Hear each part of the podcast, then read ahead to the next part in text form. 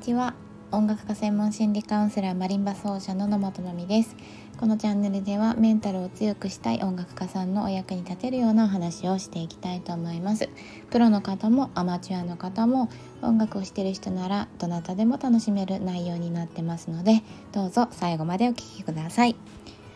はい今日のテーマはですねえっ、ー、と舞台で演奏する時緊張する人に足りてないものっていうことでお話をしてみたいんですけども、えー、これはですね答えから言ってしまうとそれは安心感なんですね。安心感。あの私も元上がり症というか20年以上ずっとですねえっ、ー、ともう舞台に立つと手足が震える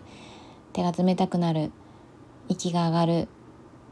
頭が真っ白になるあの不安でいっぱいになるみたいなねアンプが途中で飛んじゃったこともありますし、まあ、そういう状態だったんですね。で、まあ、そこを心理カウンセリングで自分のことを知って本番に強い自分を育てていくっていうところで、えー、克服できたところなんですけどカウンセリングをさせていただいてる中でですねあやっぱり皆さんこれが足りないというか少ないなって感じるのは今お話しした安心感なんですね。どうでしょうか？これを聞いている方で人前に立つとすごく緊張してしまうっていう方は安心感ってありますか？ステージに立った時。いざお辞儀をして演奏を始めるっていう時に安心感って感じたことありますかね？私は上がり症でずっともう嫌だな人前の演奏って思ってた時は全然なかったですねこの安心感。でこれは言い換えると自分への信頼感っていう風にも言えるかなと思うんですね。失敗したらどうしようとか人の目から見た自分のことばっかりが気になってしまったりすると安心感って感じられないですよね。でもやっぱりあの緊張はしても、まあ、いいものなので緊張はしていても私なら大丈夫私だったら大丈夫だっていうふうに思えていたら安心感ってどこかで必ずあるものなんですよ。なのであ自分には安心感ってないなっていうのにまずは気づいていただくことが第一歩かなと思います。そしてじゃあどうやったらその安心感を少し増やしてステージに立てるかなっていうところなんですけどえっとですね不安になってる自分に気づいたら人前で演奏するのって緊張するよね。私っていつも緊張する人間だよね。っていうふうに自分のことを知って寄り添ってほしいんですね。緊張に負けないっていうふうに思うことでそれでいい効果があるならそれでもいいんですけどなかなかずっと人前での演奏がうまくいってないのであればまずはちょっと戦うのをやめてですね。あ私っていつも緊張するよねそうだよねってこう胸の辺りをこうポンポンってしてこう共感してあげる。寄り添ってあげてほしいんです。でここで大事なことはですね自分は人前で緊張する人間だって知ってることとそれに寄り添うことっていうのは別なんですよね。知ってることと寄り添うことは別。で人前で緊張するっていうことを知っていてもそれを切り捨てようとして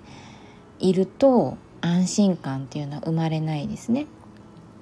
でちょうど今日ですね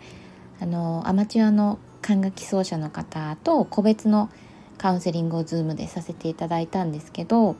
その方も先日本番があって大事な本番があってちょっとね本番前に気持ちが落ちてしまったそうなんですよね。